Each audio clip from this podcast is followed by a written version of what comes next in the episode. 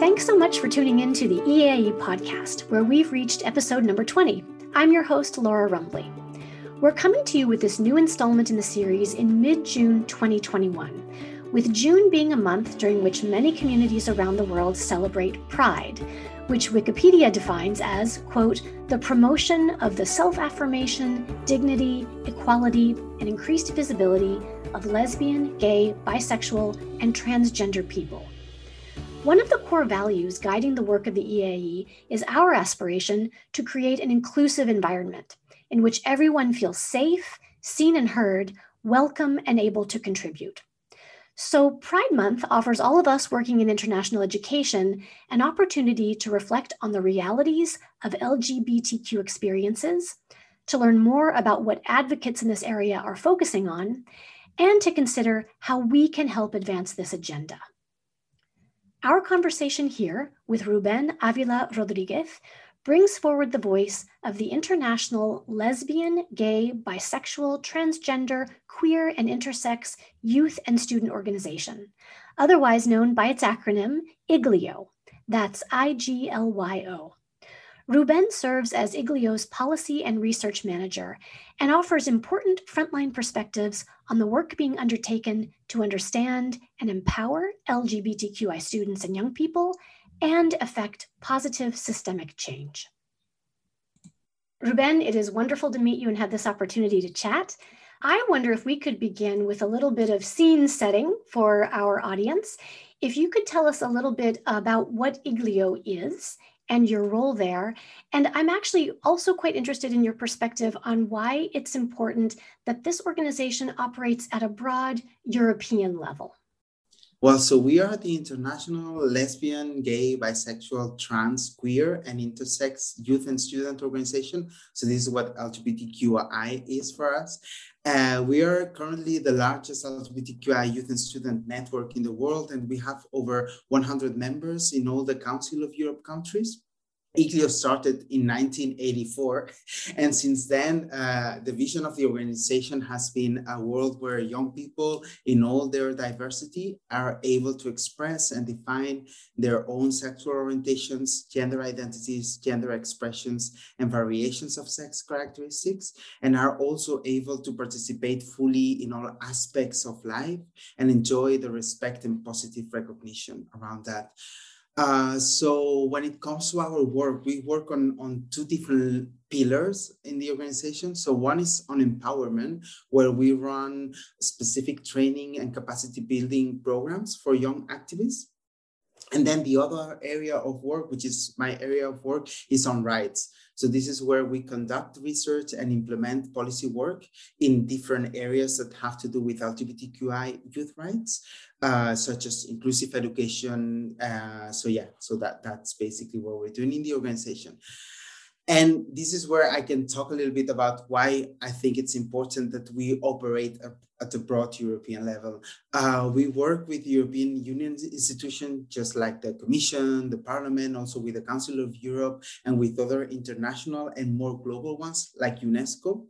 And we think that operating at this level kind of helps bend marching standards on topics like inclusive education, but also help us share best practices among different countries and learn from one another. So, so that's why we think it, it's very important to build this pool of uh, yeah organizations working on topics that have to do with LGBTQI youth rights. Very sense. interesting. That really helps us understand the perspective and where you're coming from as an organization.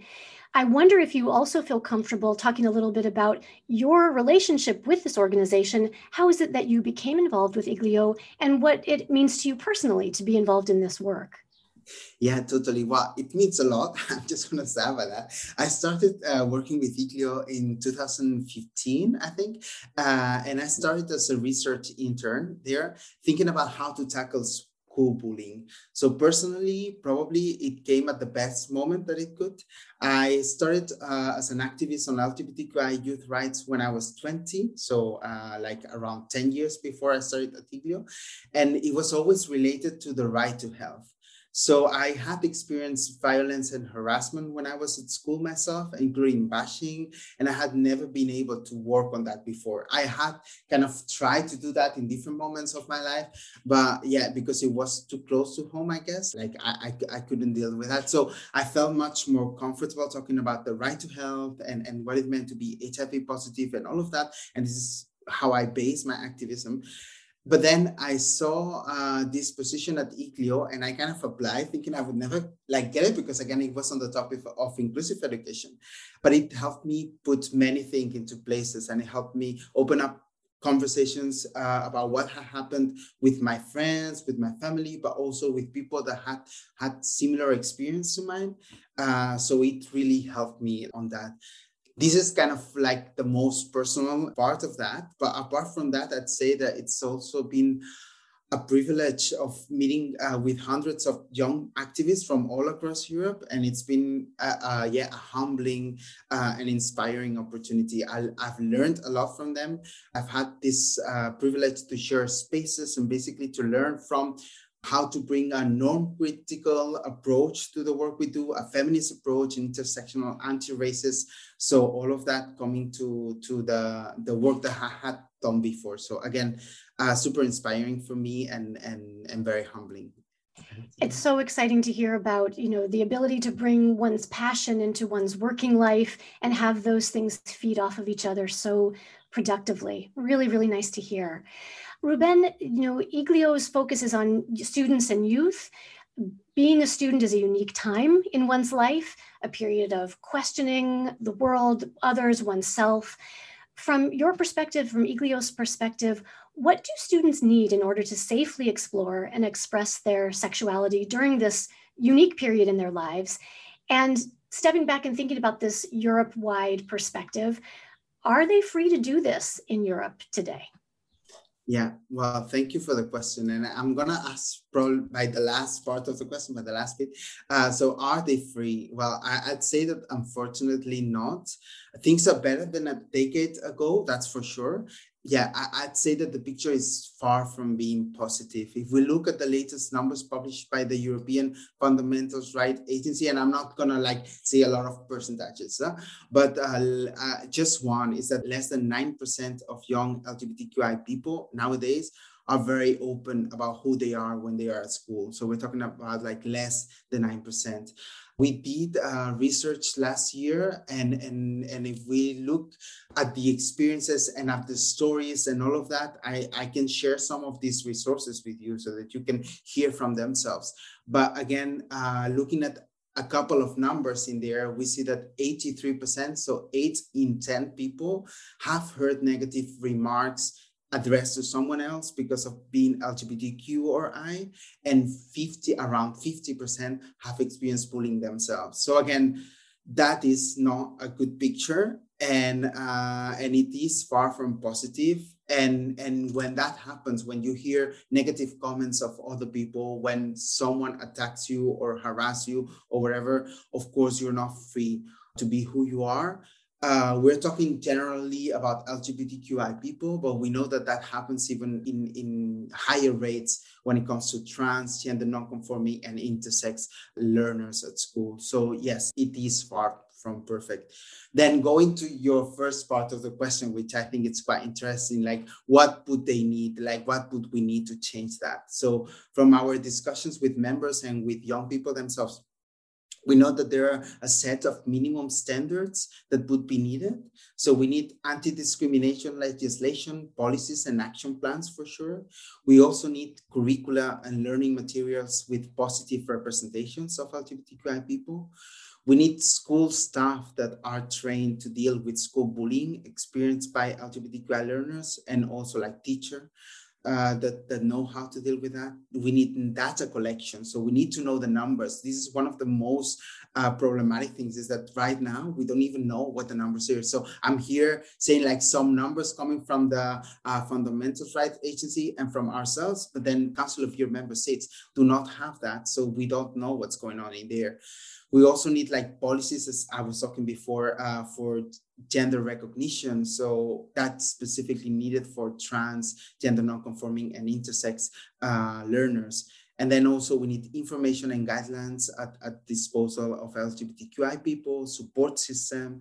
And of course, and that's something that we probably all share, we need like adequate funding for LGBTQI youth organizations so that all this work can be implemented. And again, like it is done by young people themselves and not other people talking in their name. So so there really is a great deal of work that's still required. I wonder if you feel that those gaps are evident at the level of universities in the European context, as much as they are also evident at other levels of schooling in Europe. Is there something that you can say about how you think European universities specifically are responding to the needs of LGBTQI students, both as a, as a community and as, as individuals within those contexts? Yeah, totally. I think that the situation, it, it also depends on the university, of course, but the fact that it will depend on the university is an indicator of how worrying the, the situation is. When, again, like looking at the fundamentals right agency, I looked at there just before this interview and, and I saw that about like less than half of the people are open to most people about being LGBTQI or I when they are at the university, at the university level. Huh? So again, we're talking that more than 50% of the people have to hide who they are when they're at the university. We need to create education systems and a social climate where people can freely and openly be who they are, and especially if they come from a place of having experienced bullying and harassment in school like going to the university and not being able to like be who you are. It is problem for many lgbtqi young people in there what what do we need? We need inclusive policies. So again like anti-discrimination protocols and statements and things like that. We need support and institutional commitment with resources with dedicated staff with lgbtqi uh, students groups. And then also we need to bring that to the academic life meaning that there needs to be like lgbtqi studies programs and training opportunities for lgbtqi studies as well as campus safety of course but one of the things and, and i wanted to bring that in the in, in the in the interview that universities could start doing is allowing people to use their own name and gender markers in all the university related documentation. We see that this rarely happens nowadays. And this is still a reality for many transgender, non-conforming, and intersex people who've changed their name or the gender marker, and they're still having troubles accessing uh, certificates with their name and their own gender. So again, this is something that could be changed quite easily for universities and it's still not happening. And again yes we know that some universities do that. I'm not saying that all universities do not do that but the fact that it will depend on the university or on even on your faculty or whatever tells you a lot about what the situation is and and how this may be a gatekeeper for for many people to be in different positions if that makes sense Absolutely. And actually, the point that you raise about that administrative component of things, just the mere opportunity to tick a box or to provide information on a document, in some ways it seems so benign and so unemotional. And yet there is so much emotion, isn't there, attached to this idea of what appears on a piece of paper or how I look in a database, what my identity is in those in those spaces. So from those very basic sort of administrative questions to the much more complex questions of academic engagement and social engagement in, in, universities, it sounds like there really is a lot of work that still does need to be done across the board. I wonder if we could turn to a topic of interest that's quite important to the EAIE student mobility and exchange, also a very uh, fascinating phenomenon in the European contexts we know that jumping into an unfamiliar reality through a mobility experience can really be electrifying and exciting, but it can also come with some risks. What can home and host institutions do to make sure that LGBTQI students have the best possible exchange experiences and international experiences today?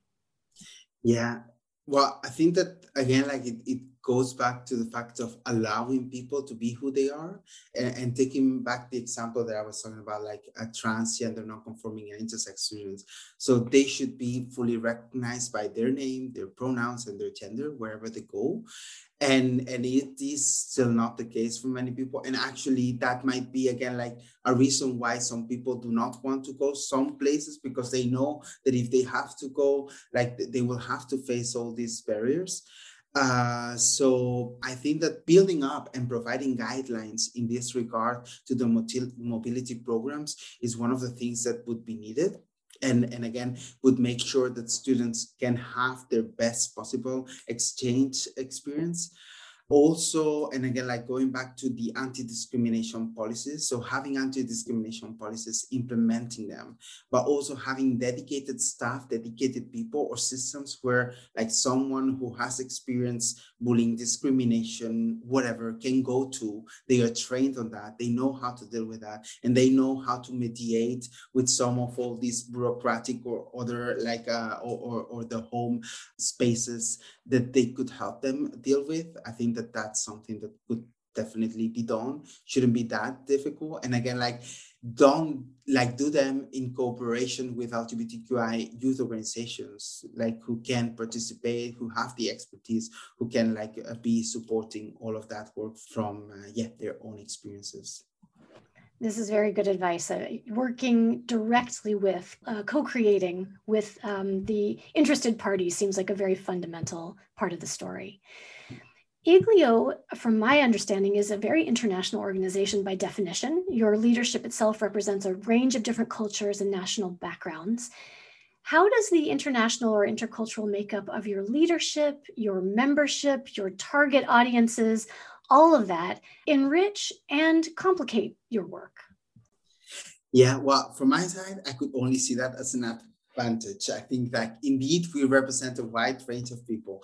Uh, but what's most important part of that is that we represent LGBTQI uh, young people in all their diversity, and that enriches our work. I guess the easiest way to put it this is with an example. Uh, so we had work, for instance, like uh, when I joined IGLYO, IGLYO had worked for many years on intersectionality and yet, our events and us as an organization were failing to bring a real anti racist perspective to our work in a way that was meaningful. So, because of that, and I remember that, like, uh, so in 2000, uh, 18 or 19. Well, one of our members very recently, whose representative is now on IGLYO's board, asked IGLYO to build up an anti-racist task force that would provide us with concrete recommendations on things that would need to happen for our work to really apply an intersectional approach and change ways in which we operate that might leave some of us out. And we're currently working on that. And this will have an impact on our empowerment work that I was talking about before, but also on our rights work and also on our engagement and, and on the members that we reach to and all of that. So again, this is definitely an asset to us as an organization. The fact that we can bring different people with different backgrounds, with different experiences, and, and that we all work together towards this same objective, which is like representing LGBTQI people in all of our diversity. And I was also talking before, and that's also something that is quite important for the rights work, like uh, about this uh, sharing best practices and learn from one another. And I think that sometimes it's it's not always like that, but sometimes in international organizations, there's always like, and, and I've been in in meetings and in institutions where they think like Central and Northern Europe like have have some sort of things going on, and then they can kind of teach other members uh, in a patronizing way, in a sense where North teaches uh, what other parts of the world should be doing. And again, like this is totally not the approach that we're following because what we see actually is like in places where people might have to face like more hostile climates are where they are more resilient practices and where we can learn a lot from youth organizations operating in those systems that can actually like be teaching other other countries how to do things in in such a, an experience. So so again like that's something that I had never worked on an international level before coming to IGLYO and learning from that and kind of seeing that happening. It's, it's just, again, like it's one of the most enlightening experiences that I've had so far in, in, in my career. So, so super happy to be able to, to see that. Ruben, I am super happy to be able to chat with you today. Thank you so much for talking to us about IGLYO's work and all the different objectives um, and angles in which you're trying to advance this super important agenda. No, thank you. Thank you for the invite. It's been a pleasure talking to you. Like, uh, it's been super nice. That was Ruben Avila Rodriguez, Policy and Research Manager for IGLYO, the international lesbian, gay, bisexual, transgender, queer, and intersex youth and student organization. More information about IGLYO's work and some resources generated by the EAIE in relation to LGBTQ issues can be found in our session notes for this episode. I really hope you'll check those out. With the end of this month of June now in sight, we hope you're paying close attention to the early bird registration deadline, that's June 30th, for the upcoming EAIE Community Exchange virtual conference and exhibition. The Community Exchange will feature more than 70 sessions with over 200 speakers from 45 different countries. All of this along with all day networking with fellow international educators. We very much hope you'll join us for this dynamic four day virtual event. Again, register by June 30th to save on your fee. The EAIE website has all the details on this. That's www.eaie.org. Our next podcast episode will be available in two weeks. Subscribing to our series keeps us coming automatically your way. And of course, we greatly value any feedback or suggestions you might want to send our way. Please write to us at info at eaie.org. For now, thank you again for listening, and all good wishes to you from the EAIE.